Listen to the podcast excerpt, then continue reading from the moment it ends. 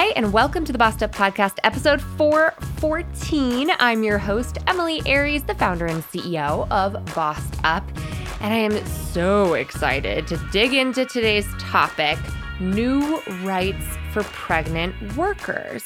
In case you missed it, back in late June, the Pregnant Workers Fairness Act went into effect, creating a new suite of rights available to workers in the United States across all states, whether or not you live in a state that has historically already passed state-based laws protecting pregnant workers' rights to reasonable accommodations like light duty, taking breaks, or having a stool to sit on, among many other benefits. Today, I'm sitting down with Sarah Brafman, the National Policy Director at A Better Balance, where she's been advocating as part of a national movement for more than a decade for stronger federal, state, and local laws to protect workers, and in particular, to protect pregnant workers. She's been leading outreach and education efforts to advance pregnant worker fairness, rights for nursing parents at work, workplace equality and fair pay, and ending sexual harassment in the workplace. So you can imagine why I'm such a fan of Sarah and the incredible work being done at A Better Balance. She joined A Better Balance back in twenty sixteen after graduating magna cum laude from Columbia University, and she also received a law degree from the N Y U School of Law. Sarah is part of a nationwide movement to advocate for more workers' rights, especially for pregnant workers, and I'm so excited to share this conversation I had with her back in July now about the new act as it had just been taking effect and what we all need to know about our rights and how we can spread the word and make sure that organizations are in compliance and providing pregnant workers these new rights and protections that we are due. Sarah, welcome to the Bossed Up Podcast. Thank you so much for having me, Emily. I'm delighted to have you. This is something of like a celebratory conversation because this feels like the culmination of a lot of hard work on behalf of advocates like you. Tell me, how did we get to this moment with the Pregnant Workers Fairness Act coming into effect? The Pregnant Workers Fairness Act was a ten-year-long movement, and it's both the culmination because we've culminated the campaign to pass the law, but now it's the beginning of knowing about the law, getting the word out about the law, and making sure that people can actually utilize their rights. So what is the Pregnant Workers Fairness Act? The Pregnant Workers Fairness Act is a fairly simple law. It basically says employers have to provide reasonable accommodations for limitations related to pregnancy, related to childbirth, related to conditions related to pregnancy and childbirth, unless it would cause an undue hardship on the employer, meaning that accommodation would be very difficult or very expensive for the employer to provide. Examples of reasonable accommodations can vary. It's a case-by-case analysis. And so it can be everything from extra breaks at work, time off to attend prenatal appointments, flexible scheduling if you're experiencing morning sickness, time off to recover from childbirth, light duty, temporary transfer if you need to. So the list goes on and on and on because it's really about what your needs are and your specific workplace. Right. And you're you're an attorney, right? So can I ask you some wonky questions here? Because Absolutely. First of all, part of me is like, how the f- was this not already a thing in America, right? Like, welcome to America. If you're pregnant and you have prenatal appointments you have to go to, you could be fired for such an act. Like, what the hell? Why was that not a thing? But then second of all, I can't help but hear, when I hear reasonable accommodations, my mind immediately goes to the Americans with Disabilities Act. Was there a precedent based on that law? Was this related? Like, was that specific terminology called upon for a particular reason? Because undue hardship for an employer certainly seems like a loophole. But I wonder if we've seen through the A D A any precedent for establishing what is a reasonable accommodation and what's undue hardship. Is there a relationship there? Yes. So to take a step back, the reason why we needed the Pregnant Workers Fairness Act was because there was a gap in our civil rights laws in the U S. Not to take us too far back, but in nineteen seventy-eight, Congress passed the Pregnancy Discrimination Act. And that law, for the most part, was really about not firing someone because they're pregnant, not being willing to hire someone because they're pregnant, demoting them, pushing them out just because they're pregnant. Now, there was some language in the Pregnancy Discrimination Act, which did require employers to sometimes provide accommodations. But it basically said employers only need to provide accommodations to pregnant and postpartum workers if they were accommodating those at the workplace who are similar in their ability or inability to work. So what does that gobbledygook mean? That means if employers were accommodating other people in the workplace, then they would have to accommodate pregnant workers. But if they, if no one was being accommodated, or a pregnant worker couldn't point to someone else at their workplace who was being accommodated, they were out of luck.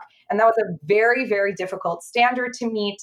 Pregnant workers were losing their cases left and right, because who among us knows what is going on with our coworkers? It's not the way workplaces really function, and it just was not a workable standard. Then fast forward to the early nineties when the Americans with Disabilities Act passes. The Americans with Disabilities Act did have what we call an affirmative accommodation standard that said, much like the P W F A, you have to provide reasonable accommodations to workers with disabilities unless it would cause an undue hardship on employers. So those are terms that we used in the P W F A from the A D A. When you say affirmative, what do you mean by that? What I mean by that is that it's case by case. It doesn't mean that you have to look at someone else who's at the workplace. It's just specific to you. You have the right to accommodations. You don't have to look at whatever the employer is doing with anyone else. Even if there are two people that have the same condition but need different things, they each have a right to their own type of reasonable accommodation. The problem with the A D A vis-a-vis pregnant workers was that courts were very clear, and the E E O C, the Equal Employment Opportunity Commission, was very clear that pregnancy itself is not a disability. So you needed to have a pregnancy-related disability in order to get accommodations under the A D A, which meant that if someone needed an accommodation to prevent a disability, right, they need to sit more, they need more breaks, they need light duty because heavy lifting could cause a complication, then you didn't have protections under the A D A because you didn't yet have a disability you were trying to. So basically, if if I understand you correctly, sorry to jump in here, but you had to be worked to the point where you were having pregnancy-related like complications before you could get accommodations, yeah? Right, and fairly severe ones. Wow. Um, in order to meet the definition of disability under the law. So there we were. If you couldn't point to other people in your workplace that were getting accommodations, you couldn't get an accommodation under the Pregnancy Discrimination Act. And if you didn't have a disability related to your pregnancy, you couldn't get accommodations under the A D A. So therein lies the gap in the law. And the way to fix that was by borrowing from the A D A to say, even if you have a limitation related to your pregnancy or childbirth or another condition that doesn't rise to the level of a disability, then you should be able to get accommodations as well. And so that's what the law did and does. And it was a ten-year campaign, like I said. But it wasn't just that we were trying to pass the federal law for ten years, which we were, but we also worked state by state to pass state-level protections because we knew people needed these right away. And since twenty thirteen, twenty twelve, we were able to successfully pass over two dozen state level protections. There were a few that predated that for a total of thirty, but we made a lot of progress in the states and in states where you wouldn't necessarily expect: Tennessee, South Carolina, Nebraska, North Dakota, Kentucky, where we had a tremendous amount of bipartisan support. And that really laid the foundation for bipartisan support for the P W F A at the federal level. Because caring about pregnant people should not be a Democratic or a Republican issue, right? Like, this is a human rights issue. And that's an interesting strategy, just to get a little politically nerdy here for a moment, because we're seeing state legislatures and even ballot initiatives really leading the way to like a tipping point on the federal level, which I'm going to, I was supposed to end this. I have my last question for you on like what's next for you to focus on, but we're seeing it here in Colorado with paid family and medical leave we passed on the ballot in twenty twenty, along with a, not two dozen, but a handful of other states that have done the same the past decade. And Pay Transparency Act, paid sick leave being required, right? I think so many workers' rights and civil rights issues that particularly affect women, people of color, working families, they're happening at the state legislature level. So, like, the nerd in me is like, are we all paying attention to those state reps and state senators we're electing? Because they're the ones who are laying the groundwork for federal laws like this one. Is that not fair? That is incredibly astute. It is really important to pay attention as to what's happening on the state level. And a lot can get done at the state level, right? For instance, this legislative session in Minnesota passed paid family and medical leave and paid sick time, two really groundbreaking victories. Maine just passed paid family and medical leave. Maine just passed it. So it's a really exciting moment. And there's also, again, room for bipartisanship, right? Tennessee, this past legislative session, passed paid leave for state employees, paid leave for teachers in Tennessee, which is a really exciting victory. So it's really important to think about how progress can be made and to not discount any state. And not to, to get mired in fully understandable depression that can ensue when you look at the Supreme Court and, right, the Dobbs decision. Like, there's so many ways at the federal courts level or the federal Congress level that things look depressing A F. And, like, you can just pull your hair out thinking, how are we moving backwards on civil rights right now? And yet there's some real reason to be optimistic when you look locally at what's happening. What's sad about that is it just means certain workers and women and families are left behind depending on where you live, like on what side of the state border you fall on. But let's get back to the Pregnant Workers Fairness Act, the P W F A, as you called it. One of the things that I think is interesting about the work you do at A Better Balance is advocating for legal rights and protections, which feels different than, I don't know, like a lot of women listening to this podcast right now probably already have pretty good company protections, company policies. So what's the difference there when it comes to the P W F A versus finding a good job at a good company that cares about women, that cares about pregnant workers, and provides these accommodations already? I think it's a really important question. And I think the fundamental answer is that individual employer policies are not a substitute for the law, because when we shift the law, that shifts the paradigm and the culture for everyone. It lifts everyone up. And I think it's also really important because it keeps employers honest, right? They can't renege on the law the same way they can on policies. And, you know, we've seen even over the course of the last few months, a lot of employees in tech, right, getting fired while they're on parental leave. And it's very different to be in a place where you have a right to paid leave versus there just being a company policy. And I think it's also really important to remember that, yes, there are a lot of places and, and companies that are doing right and doing good by their employees.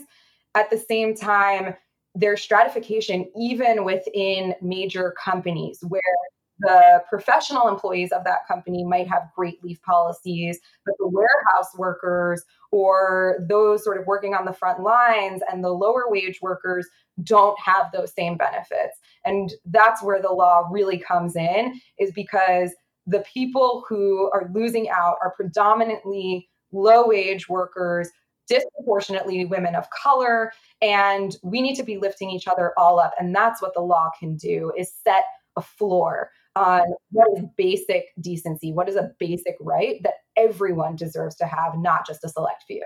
Absolutely. And it, it sort of reminds me of what you were just saying about nightmare of, like, right out of George Orwell's Animal Farm, he wrote, all animals are equal, but some animals are just more equal than others. And that to me is like the capitalist state of the union right now, right? Like, if you can try to class your way to protections, get a good education, do what you have to do. And frankly, Bossed Up is like a company that operates in that space. Like, how can you boss up? How can you level up? How can you advocate to get yourself protected? Any one of us is one layoff away from being totally vulnerable, or one medical issue or one pregnancy away from being completely cast aside by a society that, you know, doesn't treat everyone equally, especially in in companies.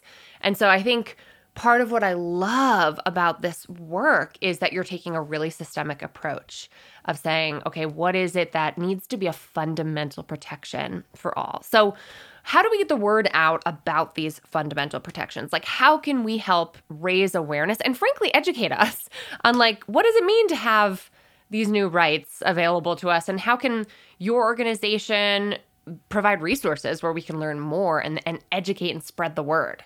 Education and outreach are incredibly key to the success of this law. And it really will take every one of us, because as much as A Better Balance can push and push and push to get the word out, we need amplification.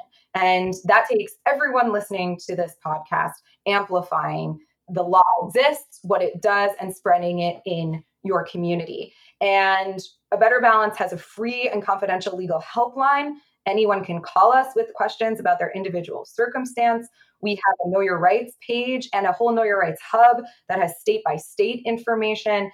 And what is really important is that it's sort of the New York subway approach of see something, say something, right? If you have a friend who's pregnant and it seems like they may need accommodations, it's important to know about this law because an, a, a light bulb might go off, right? That there's something amiss here, that someone really does have protections, and to know to go to A Better Balance's resources, because we have a template letter on how to request an accommodation. We have materials on how to talk to your employer about the fact that you need accommodations, or if you need to pump at work, how you can ask for pumping space and, and doing it and really um, helping folks through the process in any possible way. And I think it's also important to take notice of your surroundings, right? I mean, my partner jokes with me because, you know, every time we go to the grocery store, I always ask the, the checkout person, you know, are you allowed to have a stool here? You know, it's about taking your surroundings in and realizing that we are all part of this community, right? If I see someone delivering packages and it seems like they might be pregnant, and And and sort of talking through, like, oh, is there, does your company have this policy uh, around, you know, getting accommodation? Not making assumptions about people, but just sort of being a collective and really taking in your community and, and trying to get out the word, even if it means one-on-one interactions. Now, obviously, we want systemic sharing, so spreading information on your social media. You know, we have been getting a ton of calls just in the two weeks that the law has gone into effect.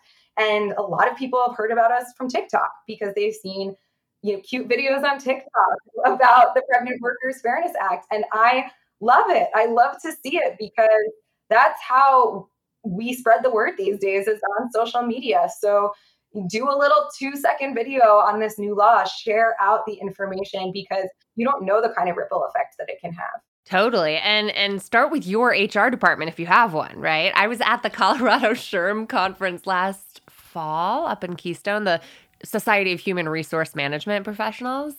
And I ran into some amazing change makers at the Colorado Department of Labor and Employment there, who were holding listening sessions and information sessions on our new paid family and medical leave law. And the oh, they also were talking about um, pay transparency. And these are people whose jobs it is, like their full-time job in H R involves keeping their companies in compliance with the law. And I can't tell you how many people in that room did not know, like, how to legally do such a thing. So this law is freshly minted. I can guarantee you your average H R person doesn't know that this exists, doesn't know how to keep their company out of trouble and, you know, do the right thing and do right by pregnant workers, um, that each and every one of us can help agitate our way towards implementation. And frankly, it's for the good of the organization too. We don't want to end up in a situation where, you know, you're getting sued for not following the law. But if if someone does, like, if you know, let's say you're asking these questions and the answer is no, I don't get a stool uh, just because I'm pregnant. I've asked for one, I've been denied. Or your friend says, hey, I've got morning sickness, but I'm afraid to ask for any sort of flexibility here, or I know that I'm not going to get it. what are the steps you should take, especially if you run into retaliation? Because I know this is where the law becomes really clear. Well, n- maybe not that clear, but more clear. It's very clear that being retaliated against for asking for an accommodation, for using an accommodation is against the law. That is a violation of the law. And that's also why the law is really important at, in terms of having these legal rights, because you also have recourse if your rights are violated. And I would say if someone thinks their rights have been violated, they should call us and talk through their situation. The with a free lawyer, right? Like, that's the beauty of A Better Balance, is that your legal hotline is like, talk to an attorney for free if you feel like this is something you can't afford. So I think that's a really key point. Absolutely. And we can talk through options. What we really want to do is get people to goal, right? People don't really want to start a whole court case. They just want to get the stool. They just want to be able to change their schedule because they have morning sickness. And what we can help do is talk through how to do that effectively, how to self-advocate effectively, because that is the most powerful advocacy, is self-advocacy. And the other thing is that, you know, the E E O C enforces this law. They're the government agency that enforces it. They take complaints about violations. And so you can always file a charge with the E E O C. If you think your rights have been violated, we can talk to you about that and what that could look like. And it's just really important to know that there are options if you are meeting resistance from your employer. It's not just, oh, you know, they said no, let me take it from there. They are obligated to engage with you in a conversation about getting accommodations. And even if it's not the first accommodation you request, because they don't necessarily have to give you the very first thing you ask for, but they do have to work with you to come up with a mutually beneficial accommodation. And if they are completely cutting that process off, that is a problem under the law. And I think, you know, retaliation can be kind of sneaky and really subtle. So if you get a cranky manager on a meeting who's like disgruntled with you for asking for an accommodation, write that down word for word, right? While it's fresh in your mind. And send it to your personal email. Oh, right. Good, good tip. Yeah. Try to document, follow up, right? Ask questions like, why was I taken off this project? Why wasn't I given the opportunity to apply for this promotion? You're like, those subtle forms of retaliation are still retaliation, right? Absolutely. I think that's what's important to know about retaliation is it's not just the wholesale firing. It can be more insidious than that. And it can be sort of a subtle trying to push you out, trying to take you off projects, trying to sort of say, oh, maybe because you need this accommodation, you actually don't, you know, it must mean that you also don't want to do X, Y, or Z, when no, that's not what you're saying. You're saying that you needed this particular accommodation because you actually wanted to continue doing all the other elements of your job. And the other thing is, is following your intuition, right? If something feels off, it really might be off. And so if that keeps happening, noticing a pattern, taking notice of that, and trusting your intuition that something really feels wrong here. To ask a sort of basic question that I'm not sure I caught just yet. Does this apply to every organization, big and small? Like, what's the, who does, who's covered? Those who work for employers with fifteen or more employees are covered, similar to the Civil Rights Act, similar to the A D A. However, you might live in a state that has a state level pregnant workers fairness law, and that law might cover smaller workplaces. So it's really important to not just know about the federal law, but to also know about the state law. So New York, for instance, covers all workers. Um, there is no employee threshold. And the same goes for many of the other states cover smaller employers as well. Amazing. And I'll link to your resources that break things down in a state-by-state way. Thank you for doing all the legwork for us, because it's really, A Better Balance is a really phenomenal resource. Sarah, thank you so much for being part of making those rights a reality, one step at a time, right? You, you're giving me hope. Where can my listeners learn more about you and the phenomenal work you're doing at A Better Balance? You can learn more about us at w w w dot a better balance dot org. And please visit, please spread the word about these new rights. Please join us as we continue to fight for other protections like paid family and medical leave for everyone in this country, and paid sick time and fair scheduling. You know, this is what we hope is a catalyst for further change at the federal level. And it's, like I said, it's the beginning, really, not the end. Amazing. Sarah, thank you so much for all of your time and expertise. Thank you, Emily. For links to all those resources Sarah and I talked about, head to bossedup.org slash episode 414.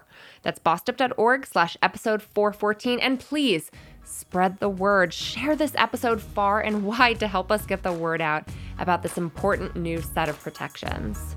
And now I want to hear from you. What questions, what comments would you add to today's conversation? As always, let's keep the conversation going in the Bossed Up Courage community on Facebook or in our growing group on LinkedIn. I've linked to both in today's show notes as well. Until next time, let's keep Boston in pursuit of our purpose. And together, let's lift as we climb.